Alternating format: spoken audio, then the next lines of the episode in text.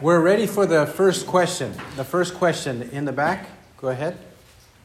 Uh, so my question is, is we know how much Abraham and Moses and the other patriarchs knew uh, about God and just them speaking face to face and having that intimate relationship with God. Uh, but my main question is, is what about the common believer or the common uh, person who believed in God during that time?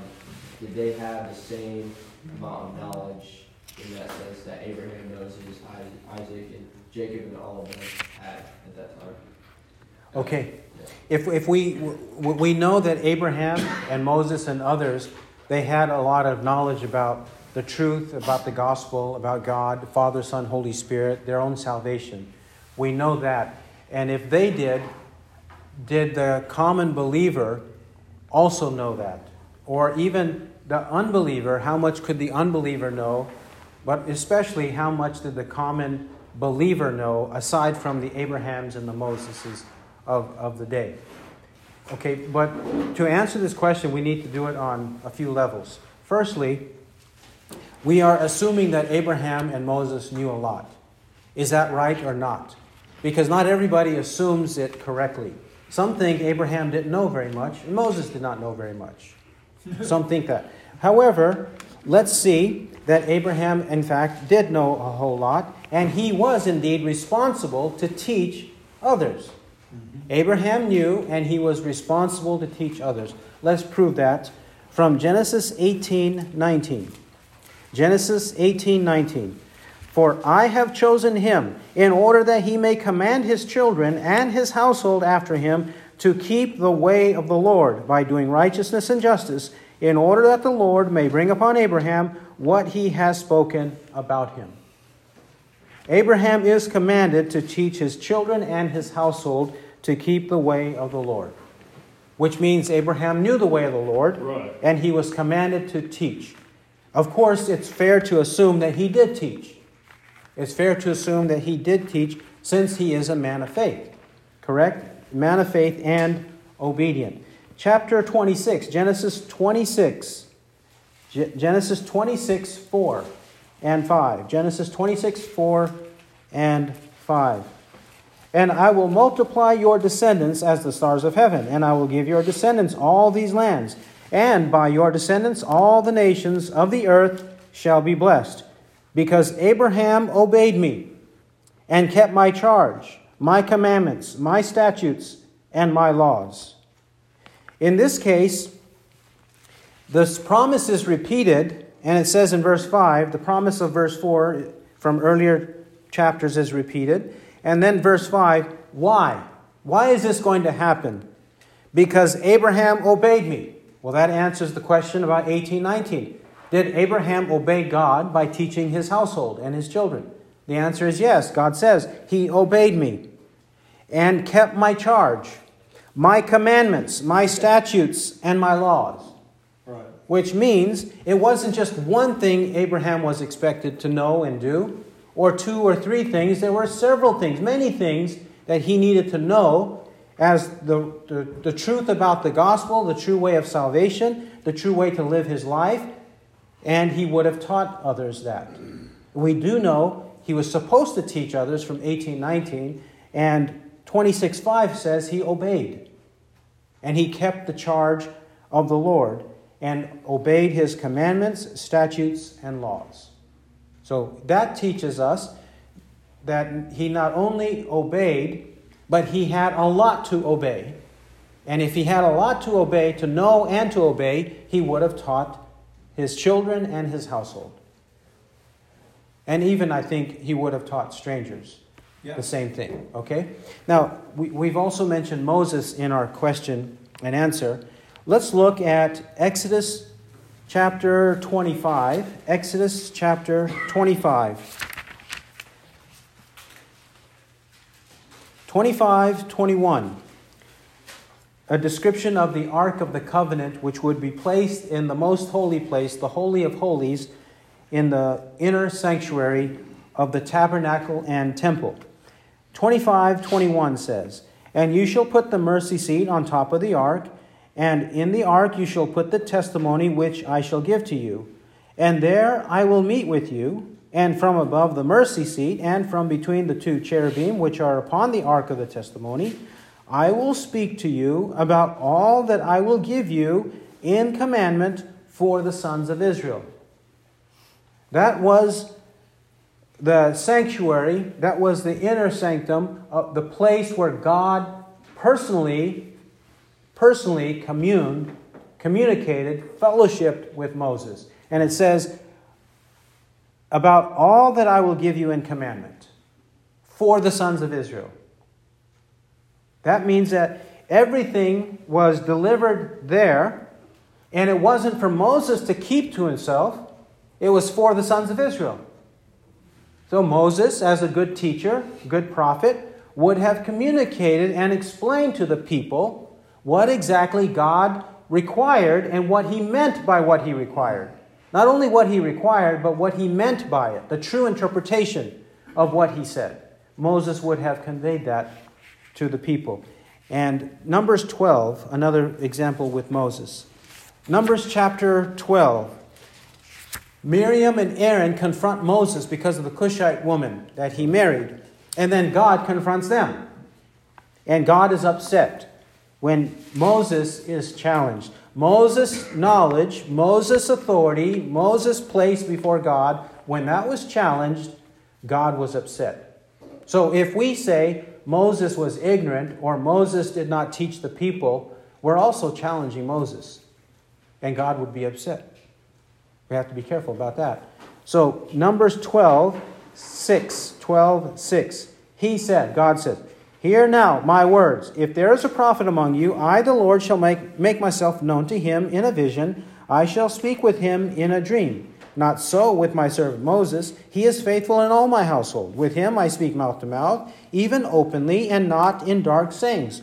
And he beholds the form of the Lord. Why then were you not afraid to speak against my servant? against Moses. God rebukes them and says that Moses is not the average prophet. No doubt. The average prophet gets visions and dreams. Moses gets things face to face, personally. I come down from heaven, I dwell in the most holy place. The, the glory of the Lord, the Shekinah glory of the Lord, is there in the most holy place and that's where I commune with him. No other prophet has that privilege. Right. Moses does. And you think I don't tell him everything he needs to know? I do tell him everything he needs to know. So why would you presume to have greater authority or equal authority to Moses? You don't, Miriam and Aaron. You don't. That's a confirmation. Moses knew a whole lot and was in a unique role to know a lot. Yep.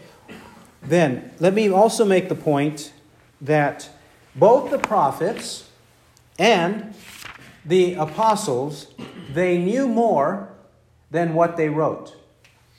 They knew more, they heard more from God than what they actually composed in the books of the Bible. Is that a fair assumption? Sure. Yes. Actually, it says it explicitly in John 21. John 21, 25. 21, 25, the last verse. And there are also many other things which Jesus did, which, if they were written in detail, I suppose that even the world itself would not contain the books which were written. Amen. Jesus did many other things. John wrote of some of them in the book of John. Matthew, Mark, and Luke wrote of some other things too that John did not. And John wrote of some things Matthew, Mark, and Luke did not. Correct? Mm-hmm. But even if you take the sum of Matthew, Mark, Luke, John, and all of the New Testament, still the world could not contain the books. He's saying there would be a whole lot more to write. And God chose not to write a whole lot more, but only this amount. So they knew more than what they actually composed in Scripture. Then another aspect to that question is were they faithful in teaching others, in speaking up and telling others? Well, John is here. He wrote the book of John, right? So he was faithful to do that. And others were as well. For example, 2 Peter 2 5 speaks, 2 Peter chapter 2, verse 5 speaks of Noah as a preacher of righteousness. Noah is a preacher of righteousness. If he's a preacher of righteousness and he lives before the time of Abraham, before the flood, and even also after the flood, if he's preaching righteousness, what is the righteousness that he would be preaching? In the context of Peter, in the context of the New Testament, and even in the context of the Old Testament, since Jesus and his apostles always say, as it is written in the prophets, as it is written, as it is written, what would the righteousness be? It would be the righteousness of Christ. Noah wasn't preaching his own righteousness. Noah wasn't preaching righteousness, salvation by works in that way. Noah wasn't saying, let's just learn to get along with each other and hold hands in our societies and not kill each other. He wasn't preaching civil righteousness, though there's a place for that, not killing each other. He was preaching true righteousness, heavenly righteousness, Christ's righteousness, eternal righteousness for those who repent and believe in the gospel. That's what Noah was preaching. So that's an example of Noah being a faithful preacher. What he knew, he did not keep to himself, he preached it to others. Second Corinthians, Second Corinthians chapter 4, verse 13. 2 Corinthians 4 13. But having the same spirit of faith, according to what is written, I believed, therefore I spoke. We also believe, therefore also we speak. And speak of what? Knowing that he who raised the Lord Jesus will raise us also with Jesus and will present us with you. What do we speak of? The gospel, the death and resurrection of Christ, and those who believe in him benefit. So he says in 13, the same spirit of faith, the spirit of faith that existed in the, this verse he's quoting from Psalm 116, 116.10. The same faith that was there in Psalm 116.10 is the same faith that Paul has and others have, because he says we, just as it says, I believe, therefore I spoke. We believe, therefore we also speak. We believe what? The gospel. We speak what? The gospel. That's the context of 2 Corinthians chapter 4. The gospel. It's fair to assume that a true believer who has knowledge wants to share that knowledge, wants to preach that knowledge, wants to teach that knowledge, the knowledge of the true gospel to others. First, his own loved ones, his own family, and then outside from there. He'll do that. He'll want to do that. He cannot but do that. Amen. Because it's, it's in his heart and it bubbles up. It bubbles, overflows. He has to say it. He has to speak it. Because if he doesn't speak it, every time he doesn't speak, God's going to prick his conscience. Yep. He's going to prick his conscience and he's going to feel guilty that he didn't speak up for Christ. Yeah. So, believers speak up and they share the gospel. Okay, so that's the answer, the long answer to your question. It's a necessary question because people assume that those in the Old Testament were quite ignorant of the things that we know or believe in the New Testament. And I don't think that that's true. Oh, let me ask, answer one other aspect of that question. And that is people say, this is a cliche. Uh, they didn't have total understanding. They didn't have total knowledge. They didn't have complete understanding. They didn't have complete knowledge. We have complete knowledge, is the implication. We have total knowledge, is the implication. But they did not. Well, who said? Really? What is it? What is it that we know that is superior and better, more necessary than what Abraham and Moses knew? What is it? What, what, when they say they didn't have complete knowledge, what they really mean is they didn't believe in the death, the vicarious death of Christ for the forgiveness of their sins and eternal life. They didn't have a hope in the world to come. They did not believe in the resurrection of the dead. They didn't believe in the coming death and resurrection of Christ. And the way that they were saved was by other means, whether it was by works or whether it was by faith in something else or someone else. They did not believe in the coming death and resurrection of Christ. That's what they mean. Well, they didn't have total knowledge. Well, we're not talking about total knowledge or comprehensive knowledge because even today believers don't have Oh, complete or total knowledge. Believers don't have that. But then also, even if we did have total knowledge or have the best teacher to teach us total knowledge, it does not guarantee that people will believe. Right. Because they had Jesus Christ preaching publicly for three and a half years, and he barely had a handful of disciples compared to the multitudes who followed him from place to place.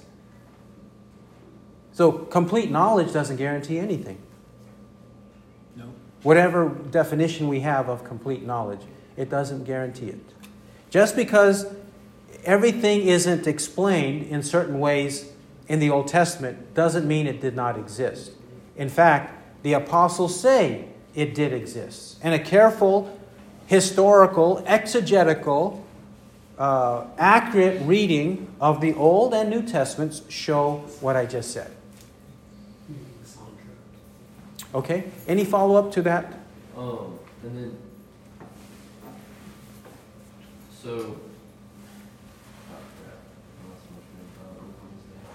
oh? Um, oh, so the, you, you, you would agree though, what's your perspective on, uh, the completion of the canon, right? We actually have the whole Bible put together for us, right, written down, we can study it ourselves. Um, it would be necessarily harder, correct, for them to, um, w- would it be harder for them to study these things, to understand these things, take longer, because they would have to constantly go to the teacher, to Abraham or to Moses, right? Instead of, I mean, they can, they can, they pray themselves, right? I'm not saying they have to go to some priest or something, but they don't have the Bible in front of them, they don't have the Word of God like we do that's accessible. Uh, but they did have the preacher there who spoke face to face. So in that sense, would it be harder to Okay. come to these things? Okay. So the written word as opposed to the verbal word. Right. Uh, wouldn't it be harder to have the verbal word w- because they would have to go to the teacher or to the prophet to understand? And I would say no. And in fact, the people who say that have to admit that they don't really believe what they're saying. You know why? You hear all the time pick up the phone or go talk to somebody in person. It's better than a text, it's better than an email, it's better than Facebook, right? Go talk to the person personally, privately, or on the phone, right? Why do they say that? Because they're saying verbal is better. Verbal and personal, face to face is better. If you can uh, assure accuracy that way, that's what they say. So, who's talking and, and what do they mean by that? Why are they saying that? I think many of us would admit that talking face to face does ensure that you understand what's being said. Right. Okay? Another example is let's say we have an author of a book. The book is written, the book is published, and then the author goes on tour discussing his book, whatever the book is, right? The, and whatever the author is. Why does he go on tour to discuss his book? Of course, he's promoting the book, but the readers of his book, what is the advantage of them meeting the author personally and being able to ask questions about the book? To get a better understanding of what he wrote. Right. A better understanding. Not a lesser understanding, but a better, fuller understanding of what he wrote.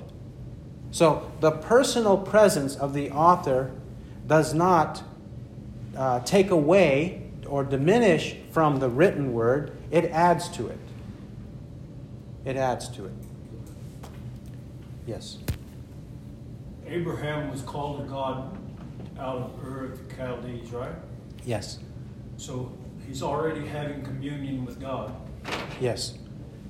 And that implies that he's already been born again, right? Yes. So he had to have received the gospel somehow. Yes. Somebody had to tell him, Yes. Yes. and it was passed down from From Adam through all the. No, Noah and Shem. Okay. Yeah. So if He's a relative, he's from Noah, that's. Abraham, the question that Abraham was called out of Ur of the Chaldeans. So somebody must have preached the gospel to him. He must have learned it at that point and be uh, regenerated and born again and a believer at that point before he even left Ur to go to Haran and then Canaan. And that's correct. But is there evidence of that? Is there evidence of that? For one, we know that the genealogy from Noah is explained in Genesis 11, and it goes from Noah to Shem, Noah's one son Shem, to uh, Abraham, there in Genesis chapter 11. And so that line of faith, or that godly line, the messianic line, is explained right there. So it's likely that one of Abraham's ancestors, his father or his grandfather or both, among them, they were the ones who taught. It wasn't that when he was born and, and raised, he wasn't always a believer, he became a believer. Right. We know that to be the case from Joshua chapter 24, verse 2. 24, verse 2. And Joshua said to all the people, Thus says the Lord, the God of Israel, from ancient times, your uh, from ancient times your fathers lived beyond the river, namely Terah the father of Abraham, and the father of Nahor, and they served other gods. They served other gods. Also, 24, 14, and 15 says the same that they served other gods when they were born and raised in Ur. But at some point in Ur, the gospel that they had heard, they believed it, and that's why they left Ur and went to Haran, and, and Abraham and family went to Canaan. That's why that happened. So there was a conversion in Ur. Now, you might say, is there evidence that it had to be in Ur? Well, the fact that he left is one piece of evidence. Yeah. Okay, that's one. But Acts chapter 7, Acts chapter 7, verses 1 to 4. Acts 7, 1 to 4. And the high priest said, Are these things so? and this is Stephen. They're confronting Stephen.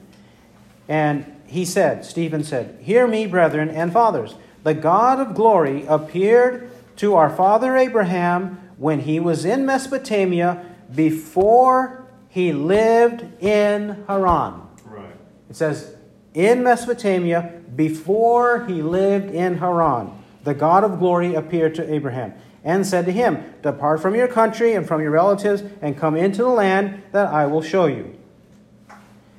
Verse 4 Then he departed from the land of the Chaldeans and settled in Haran, and from there, after his father died, God removed him into this country in which you are now living, meaning in the land of Canaan, by this point called the land of Israel. So when he went to Haran, he wasn't disobeying God. God told him to stop there for a while. We don't know how long he was there.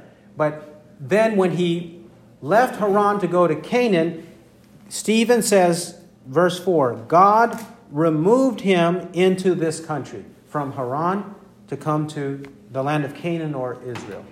It was God who directed him to leave Ur, to go to Haran, leave Haran, and go to Canaan. Right. So he had these oracles from God, words from God, Abraham had. So, yes, um, there would have been knowledge of God like that from Noah and the line of Shem coming down to Terah and Abraham. And it would have extended to whoever God chose. Yes, and then whoever It God wasn't exclusive to Abraham. was not exclusive to Abraham. We know Nahor believed, Right. Nahor believed, and then he because he's um, God is called the God of Nahor, Genesis thirty-one fifty-three, And Job himself was Job. a perfect example that he wasn't necessarily linked together with Abraham's family.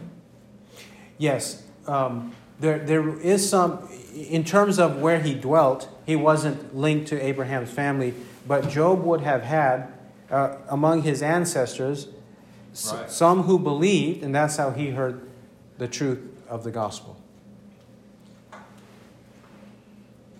Right. Anyone else? Next question. So, to go along kind of with that, but it was in my mind separately, but since it it got brought up, like Luke chapter six, verse forty-three, it says, "No good tree bears bad fruit, nor does a bad tree bear good fruit, but each tree is known by its fruit." Right. Things are not gathered from thorn bushes, nor grapes picked from a bramble bush. The good person out of the good treasure of his heart produces good, and the evil person out of the evil treasure produces evil, for out of the abundance of the heart the mouth speaks. So that had not been inscripturated yet, yet that principle was understood by the slave of Abraham Yes. because he was testing Rebecca to see what type of a heart she had. Right. And he knew that the only way he could determine who she was was by the fruit she produced. Okay. So, Yeah. so, um, so we, in our own day as well, we can know what a person is like by judging their fruit. Though we can't see the heart the way God does, we can see what the heart manifests in terms of external fruit. Yes. And that's what the slave was doing. Without her having any knowledge of, um, she didn't know who he was or why he was there, or that there was the prospect of her becoming wealthy, because in her marriage to Isaac, she'd become a very wealthy person as well. So none of those things were on the table. She was just doing this because this is who she was, and would have done it for anyone because she didn't know who he was. Yes, yes, that principle is true. So verses Luke 6, 43 to 45, there, uh, the good fruit proceeds from a good tree. The bad fruit proceeds from a bad tree. And the bad tree is in the heart, or the good tree is in the heart, and we can only know what's inside and invisible by what's on the outside. So when people say, uh, You don't know my heart, well, if you're about to steal something from my house, I know what's in your heart you want to steal. It's bad, it's wrong. Right.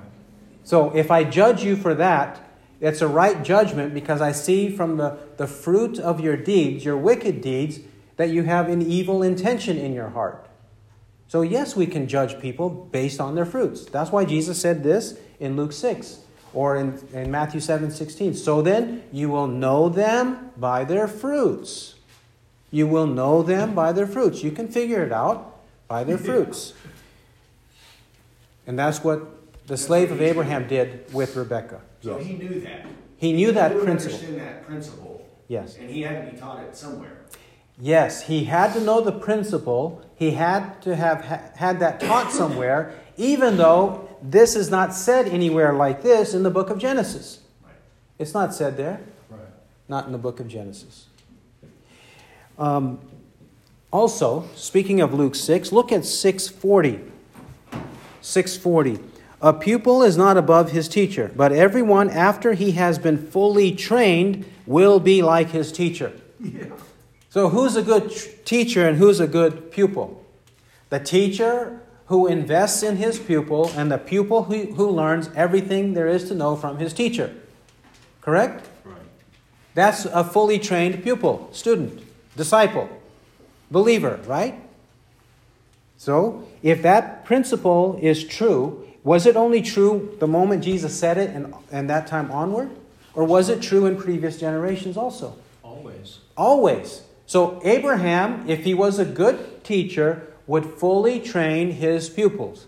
And if he had true pupils, they would have learned from Abraham everything that there was to know. And then do- uh, they would have done the same to the next generation and the next generation, which is 2 Timothy 2 2. And the things you have heard from me in the presence of many witnesses, these entrust to faithful men who will be able to teach others also. 2 Timothy 2 2. It's the principle that's applicable in every generation. And it's fair to assume that Abraham did it. And we actually do have the explicit example of Abraham that he actually did do it. Right.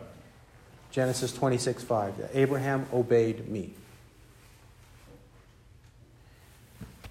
All right? It's interesting to me, brother, that um, when um, when Re- Rebecca was brought, brought by Laban, this, this whole encounter with Rebecca when uh, she offered the water to the um, servant, and then she offered it to feed the, the camels. If you read through there, which I just did again, unless I missed it, and I probably did, but uh, never once in this whole text does she make reference to the Lord, like Laban does, or like uh, the servant of Abraham does. You know, and the reason I say that is because when I meet people who claim to know Christ, who claim to love the Lord, and yet they never make reference to the Lord Jesus, because, like you said, one who knows the truth, it bubbles out of them just naturally, or we would say spiritually speaking. And I, I would expect that from uh, a truly regenerate believer who loves Christ, who considers Christ the lover of their souls, who's changed their life radically. That in evidence would be also their conversation, whether it revolves around the things of God and Christ especially or not. You know what I'm saying? Yes. And it's interesting that there's no reference in here that she makes to the Lord, like uh, Abraham's servant does, and how Laban does either. But nevertheless, she was obviously the Lord's, because that was uh, the Lord's plan to unite her um, with uh, Isaac. Yes, actually, uh, that's a proper observation. Um, and probably nothing is said of Rebecca because her words are not recorded very much, except when she's trying to help with the, the watering of the camels. Right. And that was a specific answer to the servant's prayer. Yeah. Yeah, so that alone would indicate to him this is the woman that the Lord has brought to my master. And she undoubtedly is a lover of God as well. Yes. So um, her, her words are, except in regards to the watering of the camels and answering the slave's question about who she is, Yeah, she, she doesn't say very much throughout the chapter. right, right. Yeah, so if But she had said more, right? yeah. But I understand your point that if you know the Lord, then you would want to speak of the Lord, and that would be obvious. And I like how you put it, it's going to bubble out of you, you know, because when you talk to somebody, just generally who's in love with someone, invariably it's going to come out of them, and you'll see and perceive the love they have for this individual. How much more a lover of Christ that they can't wait to share, you know, uh, his, his, his or her precious uh, Savior, you know. Yes. That's right. But when Rebecca was struggling with the twins in her womb, she went to the Lord and prayed to find out what was going wrong. So she obviously had trusted him and, and knew him. Yeah, no doubt, at that point it's obvious. But I'm saying at this point, you know, the servant wanted to, to find the, the woman that God had chosen for his master. And I, I'm just saying, obviously she was regenerate. Uh, We're assuming she was, I mean, Yeah, her words, probably it's absent in chapter 24 because her words are concise words. yes, And it does say in 24:30, she says to her brother, This is what the man said to me.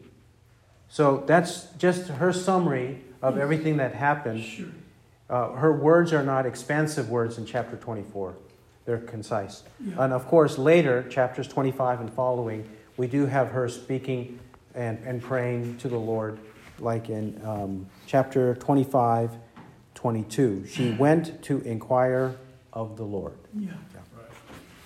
All right? Yes, over here. Did you have one? You summed it all up already. Okay.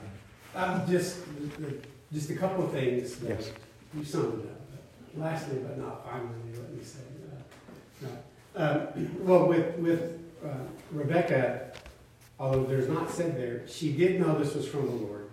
She did know that that's happened, and when she did agree to go back, you know, knowing all these things that uh, the servant had said, how the Lord had sinned, how Abraham had sinned. She believed and knew all that, and even when they were ready to go back sooner than her family wanted her to, she was a Willing. was willing and said, "I'll, I'll go." Yes. Yes. The other thing, which kind of goes to Jerry, what Jerry's mentioned out of Luke six and out of the heart and evidence of the heart, obviously being, you know, fruit is how you know someone is a believer. Yes. What they say is not how you know someone is a believer. But the fruit of their mouths is also. testifies to him, right? But but that but the evidence is the fruit of one's life, and we see that here in the story. Why is it that even in our lives we do that? We examine someone's life to see if they're good and their workmanship to see if we'll recommend them for another job or whatever. But when it comes to salvation, for so many, we throw that out the window and say, when they were six at VBS, when they were 13 at youth camp, uh, why, why do we throw that out when it comes to Yes. salvation so easily? Okay. When we don't do that in anything else in our lives. Correct. So generally in life, in uh, every other area of life, when we see true manifestation or true fruit, then we know that there's credibility there. But in reference to spiritual things and salvation, why do we throw that principle out of the window and say, well, no, we don't need to see fruit in so and so. He's saved, he's a Christian, he's going to heaven. Why do we do that? I think we do that because we have in the flesh, the world, the flesh, and the devil, we have this poison of universalism. Yep. The poison of universalism, that is, we want to believe that uh, Tom, Dick, and Harry, Mary, Elizabeth, and Susie, especially my mother, my, especially my daughter, especially my father, especially my brother, we we are so close, and he's such a wonderful person. He, he, ha- he can't be lost. He, he must be going to heaven. We want to believe that, but what we do is we convince ourselves of lies. In order to come to that result, we have to convince ourselves of lies and, and not believe the truth of what the Bible teaches. Right. We have to believe what the Bible says and overcome the lies which are permeating everything. Every day, we are susceptible to lies of the devil. We have to be on guard. Yeah. So I think that's what it is. We want to believe that God would be so loving in, in that He would never send so and so to hell. He would never do that. But we have to face the reality of what Scripture says. If they don't show forth true fruit, then they're not. And that is the loving thing. Yep. It is the most loving thing we can do. If we suspect somebody to be an unbeliever, we have to tell that person, You are an unbeliever and you will go to hell. You're not prepared to meet Christ on the day of judgment. That is where love resides because we have to snatch people out of the fire, Jude 23. My brethren, if any of you strays from the truth and one turns him back, let him know that the one who turns a sinner back from the error of his way will cover a multitude of sins and save his soul from death, right? James 5 19 and 20. So we're going to save him from death. So it's the loving thing to do to say, I don't think you're a believer. You better check yourself out and make sure that your eternal soul is going to eternal life and not to eternal death. That's the loving thing. And that's what we need to do. That's speaking the truth in love. That is rejoicing in the truth. 1 Corinthians 13, rejoicing in the truth. That's where true love is, the love chapter of 1 Corinthians 13. We have to convince ourselves that that is true. The, the, um, along with, with that, in the Bible, it's, it's always that you judge the heart based on the fruit. But what I, you see so often today is that people will excuse the fruit because they know they have a good heart. This person has good intentions, they mean well, they're sincere, they have a good heart. And even though I don't agree with this, they shouldn't be doing this, we know that they're a good person, therefore they excuse the fruit instead of looking at the fruit and saying, there's no way that this fruit could come from a sincere heart or a good heart or a good principle in the heart. It can't be coming from the spirit, it has to be coming from the flesh because it's sinful and evil. Yes. So, So it's an inversion of the order. it's an inversion. But and it's like I said, it's not matching reality, mm-hmm. and it's insanity. It's actually insanity. You have to convince yourself of lies. That's what insane people do. They convince themselves of lies, irrealities, as though they are real, in order to justify their beliefs and, and their words, their behavior also. They have to do that. But we can't be insane people. We have to be real people, sane, sober people in judging the situation. Do we want to stand before a human judge who thinks that if a thief had good intentions, he has no penalties? Or if a murderer has good intentions, at least the murderer is going to claim he had good intentions, right? If a murderer has good intentions, then he's off the hook. He's free. There's no consequences to his crime.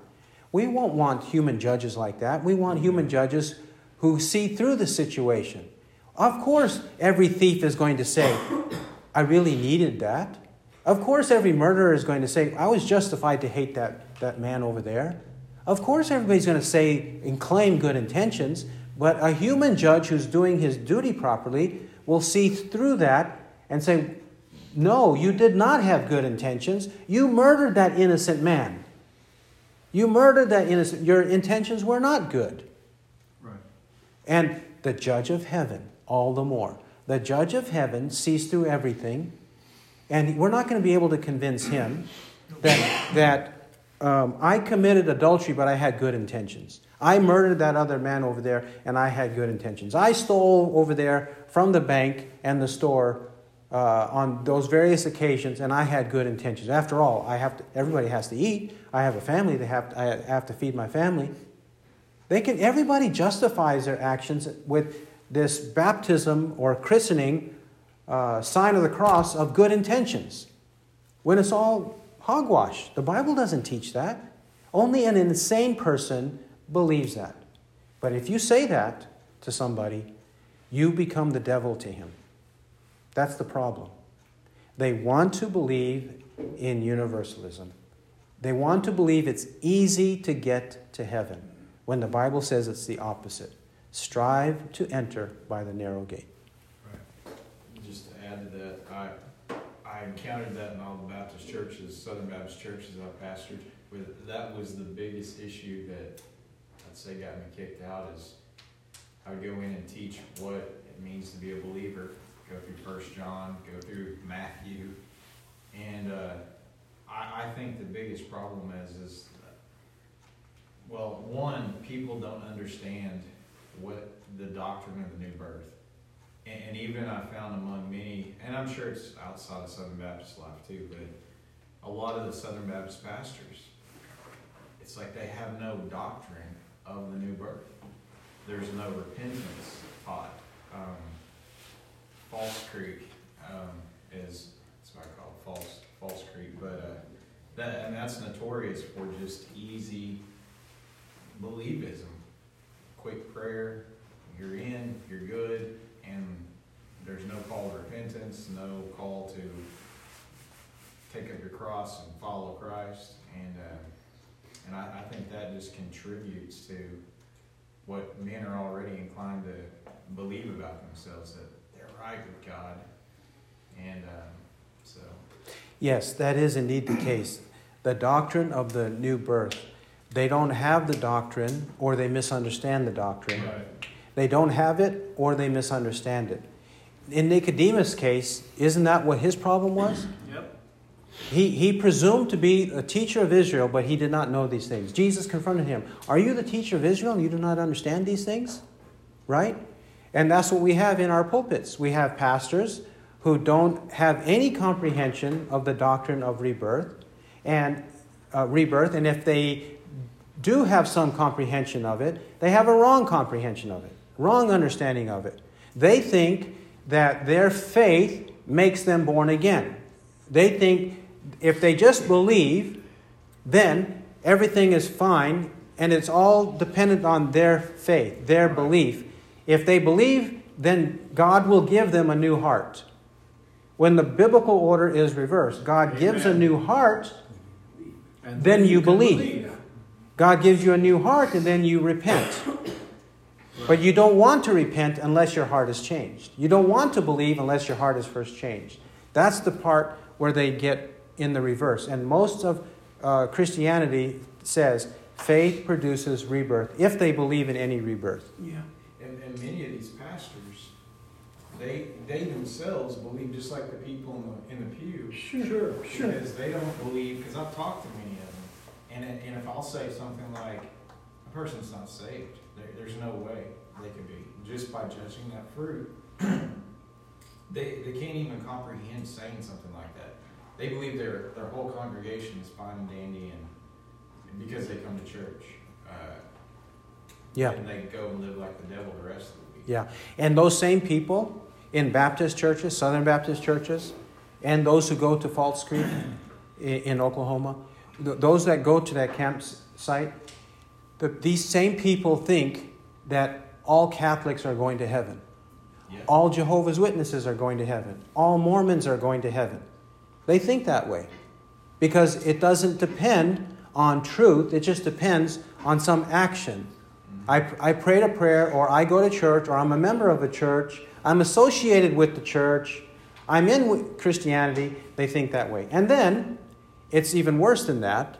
That's bad enough, but it's worse than that. They even think that if a Hindu is a faithful Hindu, and a Buddhist is a faithful Buddhist, and a Mohammedan is a faithful Mohammedan, and even atheists, Yeah.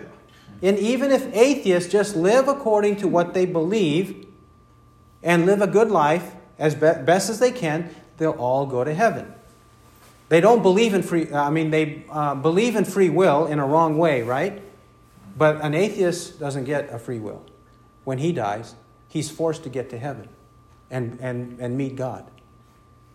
It's so crazy the way that these free will thinkers believe. Yeah. So it, it, that's the problem. They really think and really want, back to the original point, they want everybody to go to heaven. Right. And if you press them on the matter, they will eventually admit yes, Hitler is in heaven, Stalin is in heaven, and any other uh, um, mass murderer is in heaven.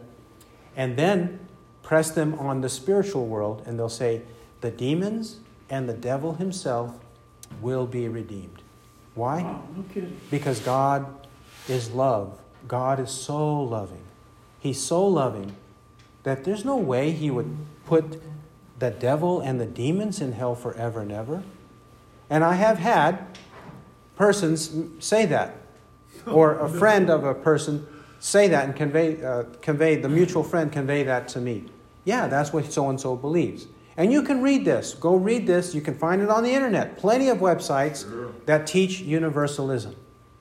That even the most heinous of human beings throughout history, they are in heaven.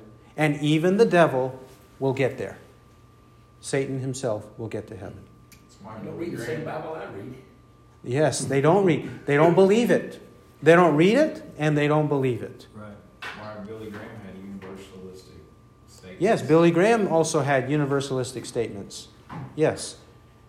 Um, okay, one more comment or question, and then we'll Yeah. stop. Uh, real quick, one of, the, one of the problems is as it relates to acceptance into membership.